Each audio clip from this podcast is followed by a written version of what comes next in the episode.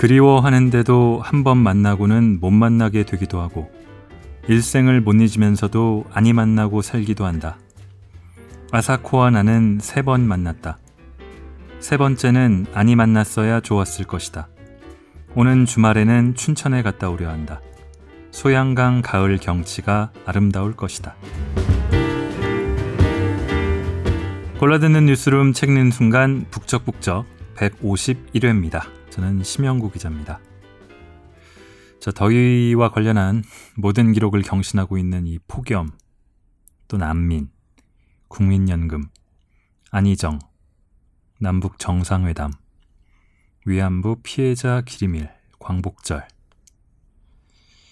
예전부터 그런 생각을 좀 했었는데, 이보다 적절한 말을 찾지 못할 정도로 잘 만들어진 구호가 Dynamic Korea 아닌가 싶습니다. 뉴스가 뉴스를 덮고 이슈가 이슈를 압도하는 시절이 여전합니다.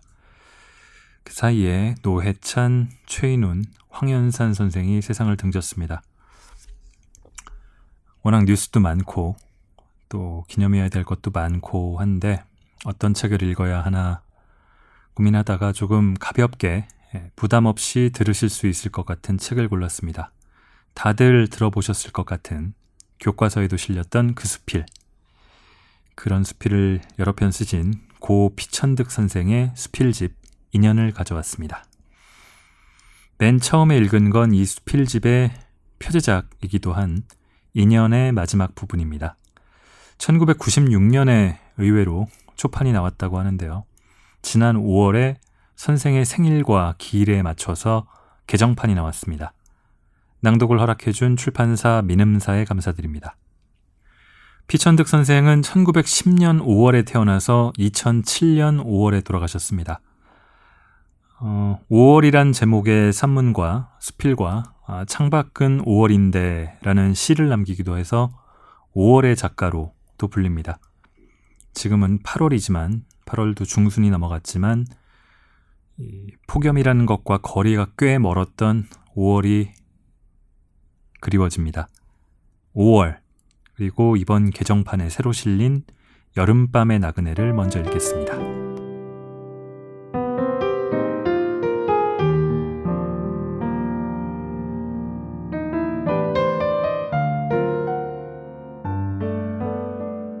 (5월) 5월은 금방 찬물로 세수를 한 21살 청신한 얼굴이다. 하얀 손가락에 끼어 있는 비취 가락지다. 5월은 앵두와 어린 딸기의 달이요. 5월은 모란의 달이다. 그러나 5월은 무엇보다도 실록의 달이다. 전나무의 바늘잎도 연한 살결같이 보드랍다. 21살이 나였던 5월. 불현듯 밤차를 타고 피서지에 간 일이 있다. 해변가에 엎어져 있는 보트, 덧문이 닫혀 있는 별장들. 그러나 10월같이 쓸쓸하지 않았다. 가까이 보이는 섬들이 생생한 색이었다. 얻었노라 사랑의 고통을, 잃었노라 사랑의 고통을. 젊어서 죽은 중국 시인의 이 글귀를 모래 위에 써놓고 나는 죽지 않고 돌아왔다. 실록을 바라다 보면 내가 살아있다는 사실이 참으로 즐겁다. 내 나이를 세어 무엇하리. 나는 지금 5월 속에 있다. 연한 녹색은 나날이 번져가고 있다. 어느덧 짙어지고 말 것이다. 머문 듯 가는 것이 세월인 것을 6월이 되면 원숙한 여인같이 녹음이 우거지리라. 그리고 태양은 정열을 퍼붓기 시작할 것이다. 밝고 맑고 순결한 5월은 지금 가고 있다.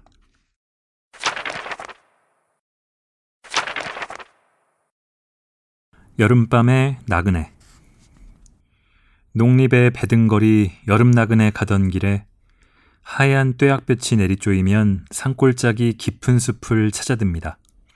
입은 옷은 빨아서 양지에 널고 응달진 잔디나 찬바람 도는 물가 반석에 내 활개 버리고 드러눕습니다. 맑게 흘러가는 시냇물 소리 들립니다. 내 저 내를 닮아서 갈라내. 흐르는 저물을 쫓아서 갈려내. 흰 돌, 바위 틈으로 흐르는 물, 푸른 언덕 산기슭으로 가는 내. 그가 가는 곳마다 녹음이 우거져 시원한 물김이 넘쳐. 네, 저 내를 따라서 갈려네. 흐르는 저물을 쫓아서 갈려네. 물소리에 사르르 잠이 들면 물을 보는 시원한 꿈을 꿉니다. 수궁의 달을 맞아 인어들과 놀이를 하고 순풍에 흰 돛을 달고 남의 고도로 잡혀가신 여왕을 찾으러 갑니다. 그러다가 어느덧 내 몸은 파랑새가 되어서 바람 타고 중천에 날아갑니다. 달을 보면 그 달 안으로 하늘 높이 올라도 가고 산호를 물으려 날개쭉지 높은 물결도 갈라봅니다. 그러다가 별안간 고운 내짝이 그리워져 나뭇가지에 밤도와 속 아픈 노래를 부릅니다. 목청이 갈라질 듯 엷은 가슴이 미어질 듯 솟아오르는 내 목소리에 그만 놀라 잠을 깨면 얼굴 위로 늘어진 장송까지의 두견새 한 마리 소리 높여 여름을 노래합니다. 해가 어느덧 넘어갔는지 서천의 불그레한 빛조차 어스름 어슴풀에 쓰러져 가고 흐르는 물소리만 높아갑니다. 나는 물속에 머리를 들이받고 마음껏 목을 축이노라면 낮잠 잔 얼굴이 재물에 씻겨집니다. 바위에 올라서서 한참이나 달아나는 고기들을 내려다보다가 벌거벗은 것이 생각난 듯이 강정같이 마른 옷을 주워 입고 인가를 찾아 내려옵니다. 끼니를 여위고 남은 강낭죽이나 찬 조밥을 물에 풀어 들이마시고 잘 계시오 주인한테 인사한 뒤에 가던 길을 다시 떠나갑니다. 멍석 깔고 화토불 놓은 농가들을 지나 촌처녀 그림자 옴죽거리는 우물을 지나 갈밭에서 불어오는 바람을 혼자 즐기며 초승달을 바라보며 걸어가지요. 온종일 땀에 젖어 보지 못한 배옷이 지금에야 소리 없이 내린 이슬에 축축하여집니다. 어디서인지 잠 못 드는 밤새가 울고 달도 지고 흐릿한 밤길이 외다.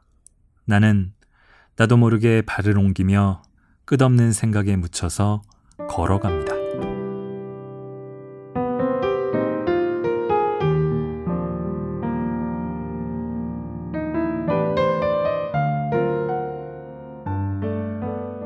자, 이번 개정판 인연을 고르게 된 거는 사실 책 표지에 끌려서였습니다.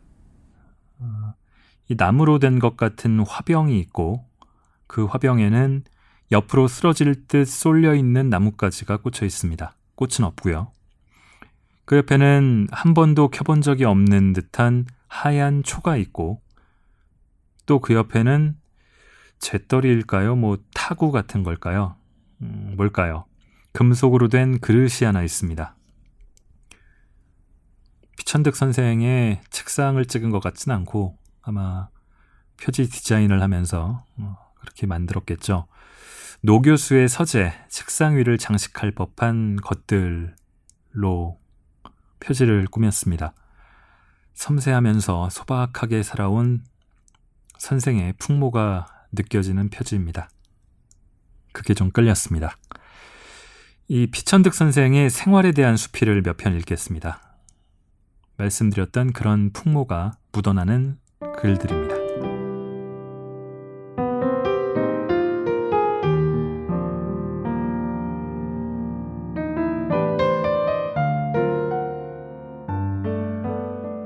나의 사랑하는 생활. 나는 우선 내 맘대로 쓸 수 있는 돈이 지금 돈으로 한 5만 원쯤 생기기도 하는 생활을 사랑한다. 그러면은 그 돈으로 청량리 위생병원에 낡은 몸을 입원시키고 싶다. 나는 깨끗한 침대에 누웠다가 하루에 한두 번씩 덥고 깨끗한 물로 목욕을 하고 싶다. 그리고 우리 딸에게 제 생일날 사주지 못한 비로드 바지를 사주고 아내에게는 비하이브 털실 한 폰드 반을 사주고 싶다. 그리고 내 것으로 점잖고 산뜻한 넥타이를 몇 개 사고 싶다. 돈이 없어서 적조하여진 친구들을 우리 집에 청해오고 싶다. 아내는 신이 나서 도마질을 할 것이다. 나는 5만원, 아니 10만원쯤 마음대로 쓸 수 있는 돈이 생기는 생활을 가장 사랑한다. 나는 나의 시간과 기운을 다 팔아버리지 않고 나의 마지막 10분의 1이라도 남겨서 자유와 한가를 즐길 수 있는 생활을 하고 싶다. 나는 잔디를 밟기를 좋아한다. 젖은 시세를 밟기 좋아한다. 고무창된 구두를 신고 아스팔트 위를 걷기를 좋아한다. 아가의 머리칼을 만지기 좋아한다. 새로 나온 나뭇잎을 만지기를 좋아한다. 나는 보드랍고 고운 화롯불 재를 만지기를 좋아한다. 나는 남의 아내의 수달피 목도리를 만져보기 좋아한다. 그리고 아내에게 좀 미안한 생각을 한다. 나는 아름다운 얼굴을 좋아한다. 웃는 아름다운 얼굴을 더 좋아한다. 그러나 수수한 얼굴이 웃는 것도 좋아한다. 서영이 엄마가 자기 아이를 바라보고 웃는 얼굴도 좋아한다. 나 아는 여인들이 인사 대신으로 웃는 웃음을 나는 좋아한다. 나는 아름다운 빛을 사랑한다. 골짜기마다 단풍이 찬란한 만폭동. 앞을 바라보면 걸음이 급하여지고 뒤를 돌아다 보면 더 좋은 단풍을 두고 가는 것 같아서 어쩔 줄 모르고 서 있었다. 예전 우리 유치원 선생님이 주신 색종이 같은 빨간색, 보라, 자주, 초록, 이런 황홀한 색깔을 나는 좋아한다. 나는 우리나라 가을 하늘을 사랑한다. 나는 진주빛, 비둘기 빛을 좋아한다. 나는 오래된 가구에 마오가니 빛을 좋아한다. 늙어가는 학자의 희끗희끗한 머리칼을 좋아한다.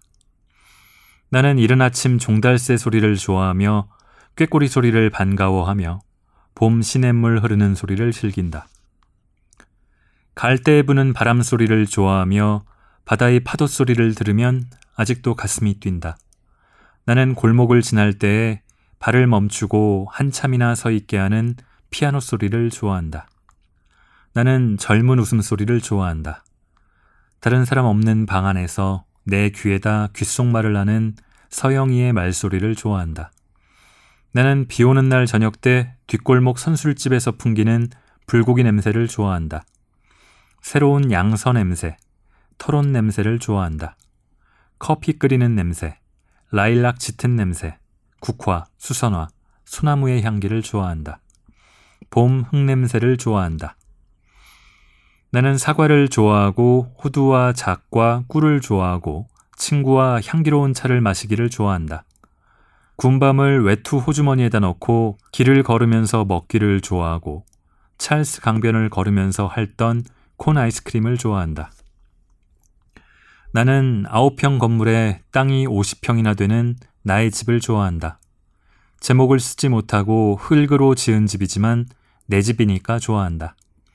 화초를 심을 뜰이 있고 집 내놓으라는 말을 아니 들을 터이니 좋다. 내 책들은 언제나 제자리에 있을 수 있고 앞으로 오랫동안 이 집에서 살면 집을 몰라서 놀러 오지 못할 친구는 없을 것이다. 나는 3일절이나 광복절 아침에는 틀을 쓰고 모닝코트를 입고 싶은 충동을 느낀다. 그러나 그것은 될 수 없는 일이다. 여름이면 배 고위적삼을 입고 농립을 쓰고 집신을 신고 산길을 가기 좋아한다. 나는 신발을 좋아한다. 태사신, 이름 쓴 까만 운동화, 깨끗하게 씻어놓은 파란 고무신, 흙이 약간 묻은 탄탄히 삼은 집신. 나의 생활을 구성하는 모든 작고 아름다운 것들을 사랑한다. 고운 얼굴을 욕망 없이 바라다 보며 남의 공적을 부러움 없이 찬양하는 것을 좋아한다. 여러 사람을 좋아하며 아무도 미워하지 아니하며 몇몇 사람을 끔찍이 사랑하며 살고 싶다. 그리고 나는 점잖게 늙어가고 싶다. 내가 늙고 서영이가 크면 눈 내리는 서울 거리를 같이 걷고 싶다.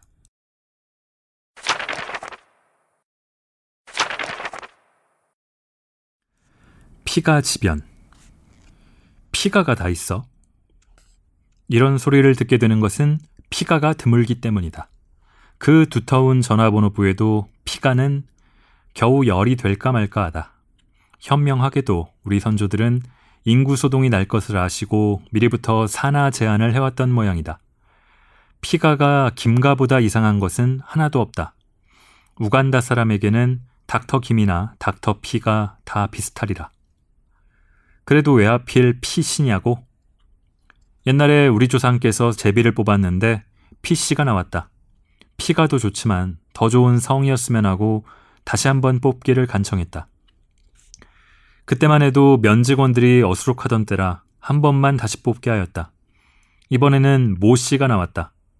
모 씨도 좋지만 모 씨는 피에 의존한다고 생각하였기에 아까 뽑았던 피를 도로 달래 가지고 돌아왔다. 그 후 대대로 우리는 피 씨가 좋은 성 중의 하나라고 받들어 왔다. 일제 말기에 이른바 창씨라고 하는 짧은 막간 희극이 있었다. 자칫 길었더라면 비극이 되는 것을 짧은 것이 천만다행이다. 성은 피가라도 옥관자 맛에 다닌다는 말이 있다. 관자라는 것은 금, 옥 또는 뼈나 뿔로 만든 것으로 망건줄을 꿰는 단추같이 생긴 작은 골이다. 옥관자에는 두 종류가 있는데 새김을 넣은 것은 당상 정 3품에 있는 사람이 다는 것이요. 새김을 넣지 않은 것은 종 1품이나 달 수 있는 것이다. PC가 달던 것은 물론 후자는 아닐 게고 전자라 하더라도 상당한 양반이 아닐 수 없다. 그런데 희성이기는 하지만 어찌하여 역사에 남은 이름이 그다지도 없었던가. 알아보니 PC의 직업은 대개가 의원이요. 그 중에는 시의도 있었다는 것이다. 그런데 어전까지 가까이 들어가려면 적어도 당상 정삼품은 되어야 했다. 의원은 양반이 아니요. 중인이나 변법으로 피주부에게 옥관자가 허락되었던 것이다. 의학을 공부하는 우리 아이는 옥관자는 못 달더라도 우간다에 가서 돈을 많이 벌어 가지고 올 것이다. 나의 선친께서는 종로, 지금 화신 건너편에서 신전을 하셨다. 피씨가 가죽신 장사를 하여 부자가 되었다고들 한다. 그러나 성 밑에 붙는 칭호가 없어 허전하였든지 구한 말기에 주사라는 벼슬을 돈을 내고 샀다. 관직이라기보다는 칭호를 얻은 것이다. 내가 여섯 살 때 피주사댁 임납이라고 쓴 봉투를 본 일이 있다. 그리고 우리도 양반이라고 생각했다. 그런데 돈 주고 살 바에야 왜 겨우 주사를 사셨는지 모를 일이다. 돈만 많이 내면 승지도 살 수 있지 않았을까? 나는 진사라는 칭호를 좋아한다. 정승보다도 판서보다도 진사를 좋아한다. 그러나 진사는 팔지 않았는지도 모른다. 아무튼 선친께서는 주사로 만족했던 모양이다. 주사가 아닌 나는 피선생 하면 된다. 어떤 피 선생이냐고 묻는 사람은 없다. 설사 있더라도 키 작은 피 선생이라 하면 그만이다. 이는 김가로는 될 수 없는 일이다. 섭섭한 것은 PC는 서열에 있어서 가나다 순으로 하나 ABC 순으로 하나 언제나 꼴찌에 가깝다는 것이다. 나는 학교 다닐 때 키가 작아서 횡렬로 서서 번호를 부를 때도 늘 말석을 면치 못하였다. 성 이야기를 하다 보니 내 이름에 대해서도 할 말이 있다. 천득이라 하면 그리 점잖은 이름은 못 된다. 이름이라도 풍채 좋은 것으로 바꿔볼까 한 때도 있었다. 그러나 엄마가 부르던 이름을 내 어찌 고치랴. 로즈를 다른 이름으로 불러도 여전히 향기로울 것이라는 말은 줄리엣 같은 소녀의 단순한 생각에서 나온 것이다. 로즈라는 음향 속에는 영국 사람들의 한없는 정서가 깃들어 있는 것이다. 그리고 로즈라는 어음이나 글자는 가지가지의 인연 얽힌 추억을 가져다 줄 것이다. 원래 나는 하늘에서 얻었다고 천득인데 호적계의 과실로 하늘 천자가 일천 천자가 되어버렸다. 이름풀이 하는 사람은 내가 부자로 살 것을 이름의 획수가 하나 적어서 가난하게 지낸다고 한다. 내가 부자로 못 사는 것은 오로지 경성부청 호적계 직원의 탓일지도 모른다. 아무려나 50년 나와 함께하여 헌 책등같이 된 이름 금박으로 빛낸 적도 없었다. 그런대로 아껴 과히 더럽히지 않았으면 한다.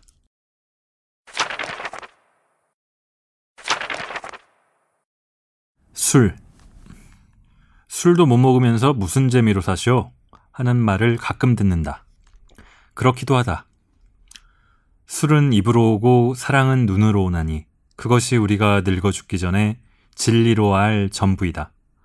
나는 입에다 잔을 들고 그대 바라보고 한숨 짓노라. 예이츠는 이런 노래를 불렀고 바이런은 인생에 으뜸 가는 것은 만취라고 하였다. 예로부터 지금까지 이백을 위시하여 술을 사랑하고 예찬하지 않은 영웅 호걸 시인 묵객이 어디 있으리요. 나는 술을 먹지 못하나 술을 좋아하지 않는 것은 아니다.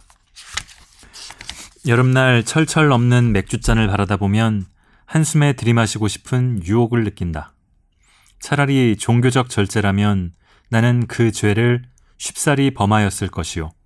한때 미국에 있던 것과 같은 금주법이 있다 하더라도 나는 벌금을 각오하고 사랑하는 술을 마셨을 것이다. 그러나 술을 못 먹는 것은 나의 체질 때문이다. 나는 학생 시절에 어떤 카페에서 포도주를 사본 일이 있다. 주문을 해놓고는 마실 용기가 나지 않아서 들여다보고만 있었다. 술값을 치르고 나오려니까 여급이 쫓아나오면서 왜 술을 안 마시고 그냥 가느냐고 물었다. 나는 할 말이 없어서 그 술빛을 보느라고 샀던 거라고 하였다. 그 여급은 아연한 듯이 나를 쳐다만 보았다. 그 후 그가 어떤 나의 친구에게 이상한 사람이었다고 내 이야기를 하더라는 말을 들었다. 술을 못 먹는 것은 참으로 안타까운 일이다. 우울할 때 슬픔을 남들과 같이 술잔에 삼켜 마시지도 못하고 친한 친구를 타양에서 만나도 술 한 잔 나누지 못하고 헤어지게 된다. 피 선생이 한 잔 할 줄 알면 얼마나 좋을까. 이런 소리를 들을 때면 안타깝기 한이 없다. 내가 술을 먹을 줄 안다면 더 많은 친구를 사귈 수 있었을 것이다. 탁 터놓고 내냐 내냐 할 친구도 있었을 것이다. 집에서도 내가 늘 맑은 정신을 갖고 있으므로 집사람은 늘 긴장해서 힘이 든다고 한다.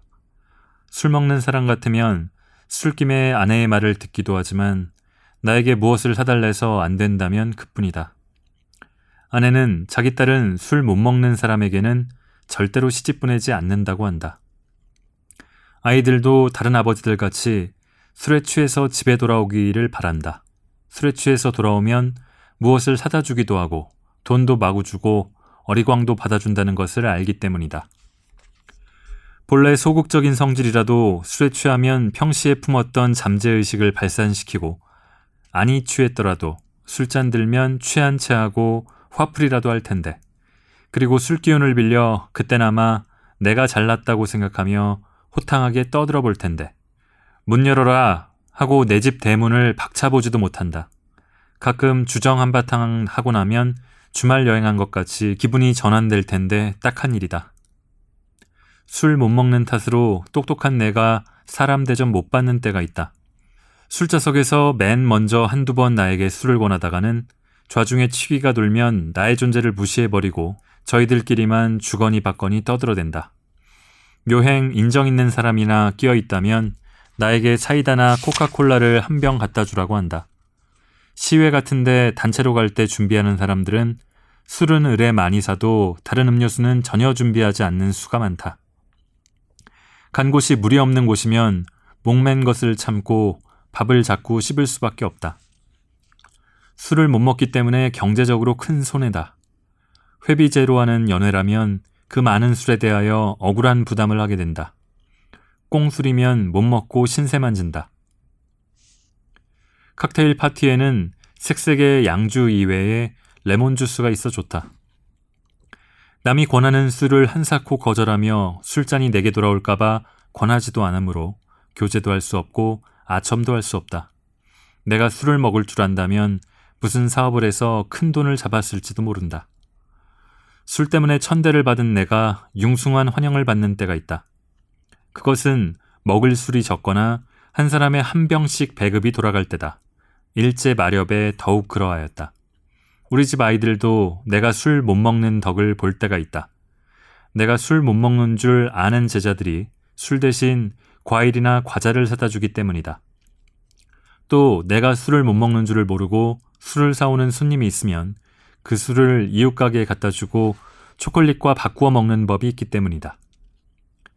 독신으로 지내는 내 친구 하나가 여성들에게 남달리 흥미를 많이 갖는 것과 같이 술에 대하여 유달리 호기심을 가지고 있다. 찹쌀 막걸리는 물론 거품을 풍기는 비어, 빨간 포도주, 환희 소리를 내며 터지는 샴페인, 정식 만찬 때 식사 전에 마시는 술, 이런 술들의 종류와 감정법을 모조리 알고 있다. 술에 관한 책을 사서 공부를 하기 때문이다. 나는 술 자체뿐이 아니라 술 먹는 분위기를 즐긴다. 비 오는 저녁 때의 선술집, 삼양이나 대하 같은 고급 요리집, 눈 오는 밤 뒷골목 오뎅집, 젊은 학생들이 정치, 철학, 예술, 인생, 이런 것들에 대하여 만장의 기염을 토하는 카페, 이런 곳들을 좋아한다. 늙은이들이 새벽에 찾아가는 해장국집도 좋아한다. 지금 생각해도 아까운 것은 20여 년 전 명월관에서 한때 제일 유명하던 기생이 따라주던 술을 졸렬하게 안 먹은 것이요. 한번 어떤 미국 친구가 자기 서재 장 안에 비장하여 두었던 술병을 열쇠로 열고 꺼내어 권하는 것을 못 받아 먹은 일이다. 내가 이 세상에서 지금까지 먹을 수 있는 술을 안 먹은 것, 앞으로 먹을 수 있는 것을 못 먹고 떠나는 그 분량은 참으로 막대한 것일 것이다. 이 많은 술을 나 대신 다른 사람이 먹는 것인지, 또는 그만큼 생산을 아니하게 되어 국가 경제에 큰 도움이 되는지 궁금할 때가 있다.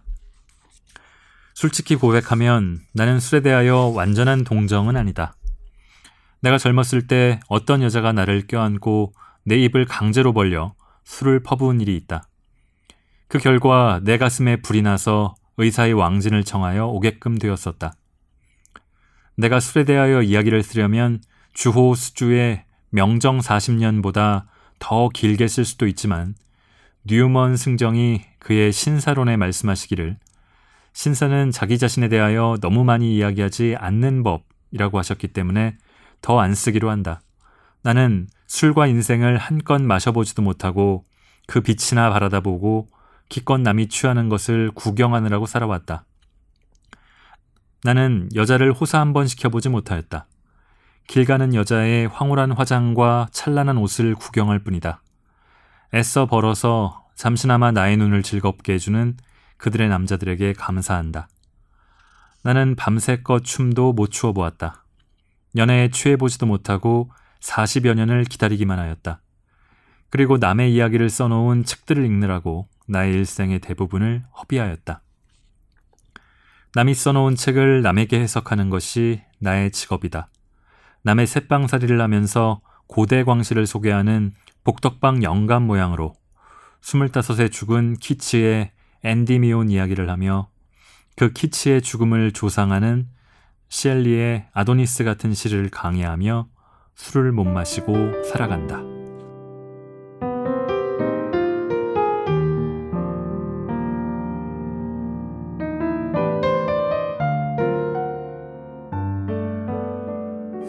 약간 뭐 좀 주책 맞은 면도 있다고 할까요? 귀여운 면도 있다고 할까요? 그런 면모가 묻어나는 수필도 있었습니다. 자, 여기서는 안 읽고 지나가기 힘든 어, 이른바 국민 수필 두 편을 이어서 읽겠습니다. 숱한 패러디가 나왔다고 저는 기억하고 있는 그 은전 한 입 그리고 책의 첫머리에 실린 수필입니다.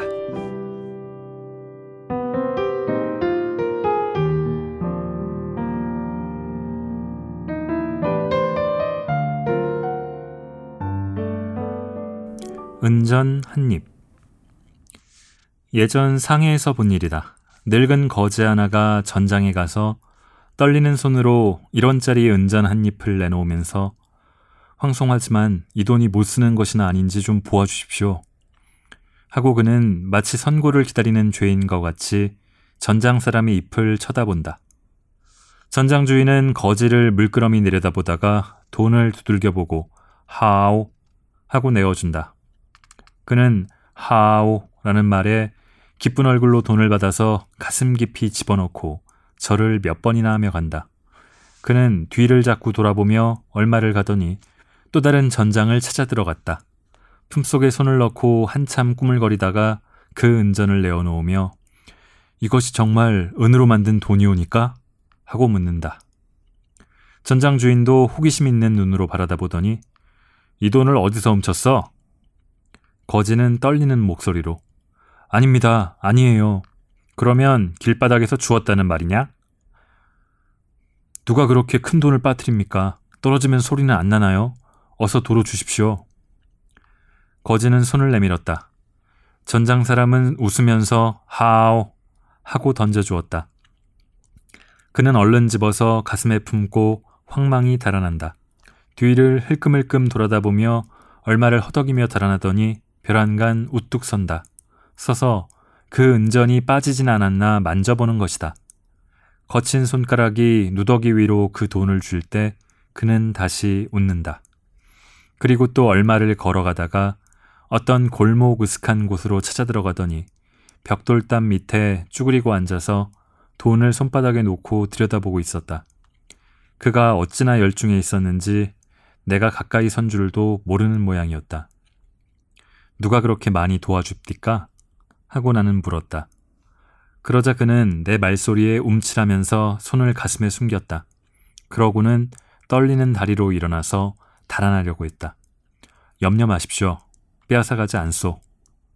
하고 나는 그를 안심시키려 했다. 한참 머뭇거리다가 그는 나를 쳐다보고 이야기를 하였다. 이것은 훔친 것이 아닙니다. 길에서 얻은 것도 아닙니다. 누가 저 같은 놈에게 1원짜리를 줍니까? 각전 한 입 받아본 적이 없습니다. 동전 한 입 주시는 분도 백에 한 분 쉽지 않습니다. 나는 한 푼 한 푼 얻은 돈에서 몇 잎씩 모았습니다. 이렇게 모은 돈 48잎을 각전잎과 바꾸었습니다. 이러기를 여섯 번을 하여 겨우 이 귀한 다양 한 푼을 갖게 되었습니다. 이 돈을 얻느라고 여섯 달이 더 걸렸습니다. 그의 뺨에 눈물이 흘렀다. 나는 왜 그렇게까지 애를 써서 그 돈을 만들었단 말이오? 그 돈으로 무엇을 하려오? 하고 물었다. 그는 머뭇거리다가 대답했다. 이 돈 한 개가 갖고 싶었습니다.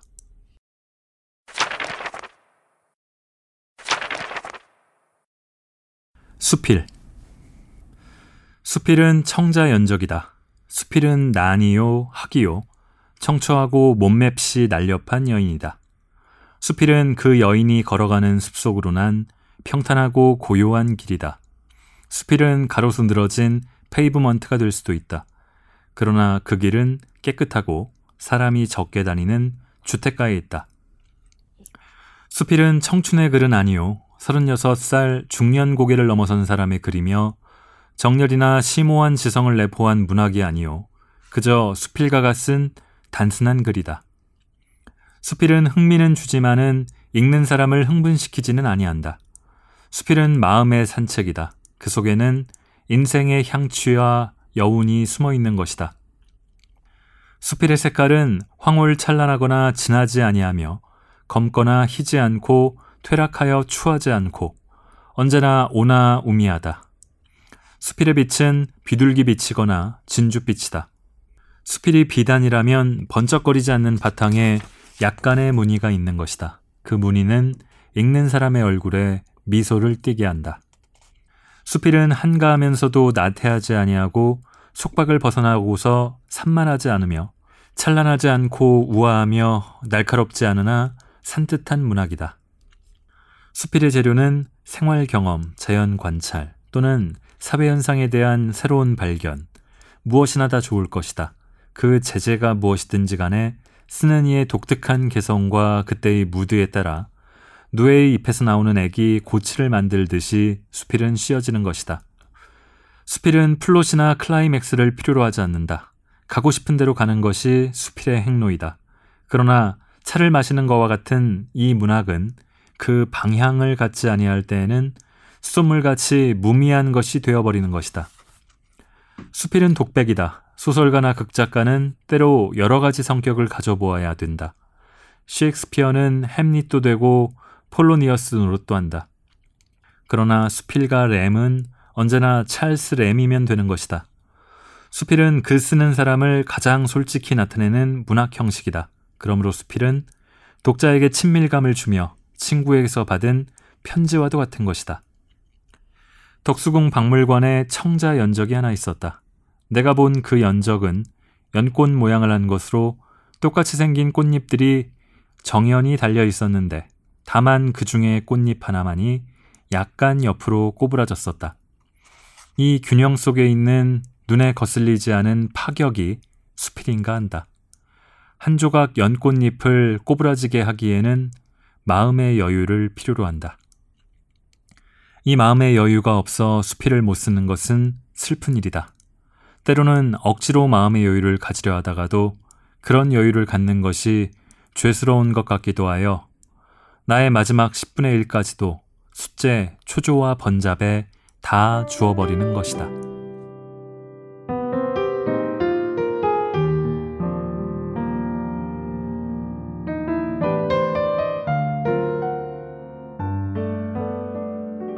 자, 박완서 선생 역시 돌아가신 박완서 선생과 이 피천득 선생이 나이는 한 20년 차이가 나는데 가까운 사이였나 봅니다. 피 선생이 돌아가신 뒤 불과 4년 뒤에 음, 박완서 선생도 별세했는데 피천득 선생 사후에 추모하는 글을 썼습니다. 그게 책 말미에 실려 있습니다. 이 개정판에요. 이 글을 읽으면서 오늘 북적북적은 마무리하겠습니다. 요즘에 이북을 보면은 읽어주는 서비스가 가능하죠. 뭐 기계음 같긴 하지만요, 아직은. 또 요즘에 작가가 직접 자신의 책을 읽는 그런 오디오 서비스를 제공하는 것도 생겼더라고요. 그런 속에서 어, 이 들어주시는 분들께 저희 북적북적은 조금 다른 무언가를 드릴 수 있으면 좋겠다고 생각하는데요. 쉽진 않네요. 가능하면 새 책을 주로 읽어서 소개하려고 하는데 그러면은 과거에 읽었던 좋은 책들이 눈에 밟히고 그런데 또 옛날 이전에 나왔던 책들을 읽으려고 하면은 좀 아닌가 싶기도 하고 그래서 이번처럼 오래전에 나왔던 책의 개정판 오래된 새 책이 반갑습니다. 나중에 읽거나 들어도 부끄럽지 않은 팟캐스트 그런 기사를 썼으면 좋겠다. 유통기한이 좀 길었으면 좋겠다는 마음을 갖고 있습니다. 노력해야겠습니다. 들어주신 분들 감사합니다.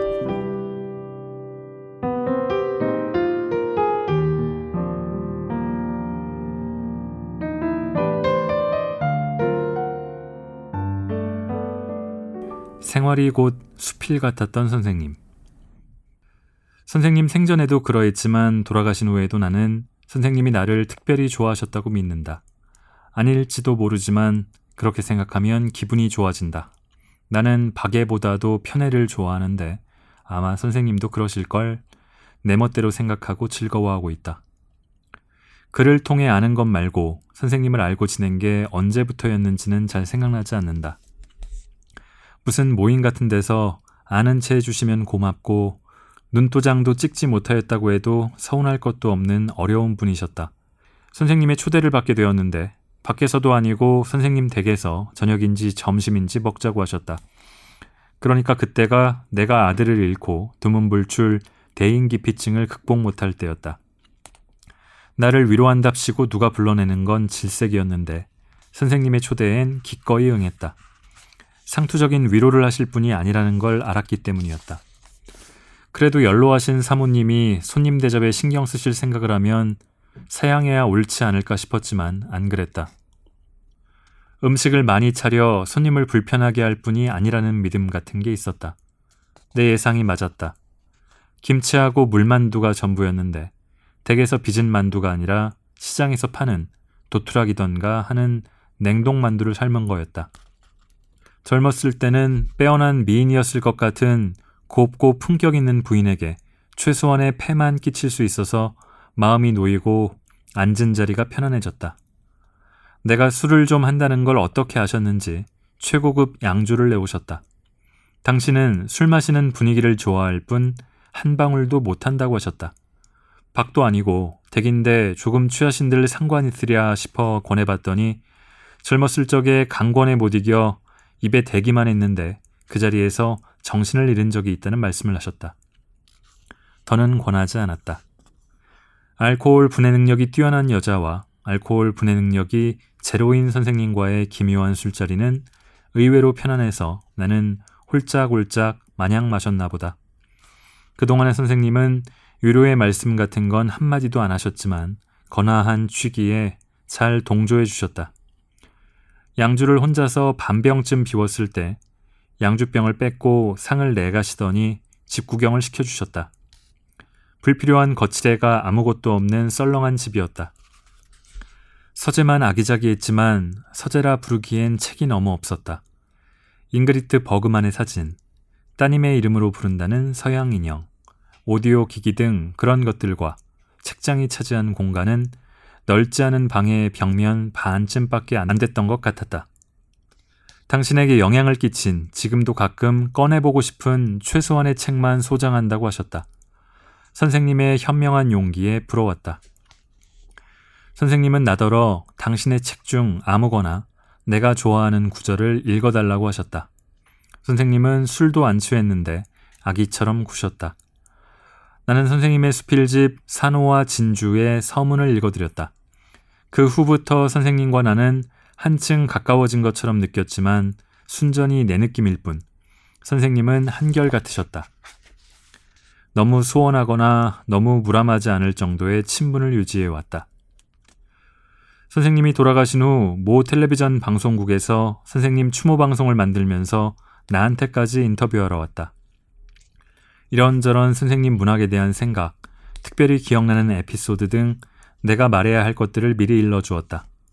그러면서 선생님의 수필 중 평소에 좋아하던 게 있으면 그걸 읽으면 어떻겠느냐 해서 나는 쾌히 승낙했다. 산호와 진주를 읽고 싶어서였다. 그걸 읽겠노라고 미리 통고까지 해놓았는데 그 책을 찾을 수가 없었다. 꼭 필요한 한 권의 책을 찾을 수 없는데 이 많은 책이 무슨 소용이란 말인가. 나는 내 수천 권의 책이 천박한 노용만 같아서 혐오스러웠고 선생님의 간결한 서가가 그립고 부러웠다. 결국 방송국에서 그 책을 마련해 와서 읽을 수가 있었다. 읽다가 좀 더듬었던가?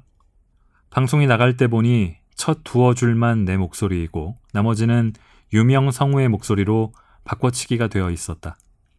성우처럼 매끄럽지는 못해도 선생님에게 내 목소리를 들려드리고 싶었는데 선생님은 다작은 아니었고 말년에는 거의 쓰지 않으셨다. 그럼에도 불구하고 나는 선생님이 돌아가실 때까지 현역 수필가였다고 기억한다. 선생님의 생활이 수필처럼 담백하고 무욕하고 깨끗하고 마음 가는 대로 자유롭게 사셨기 때문일 것이다. 선생님의 천국 또한 그러하리라 믿는다. 2009년 4월 박완서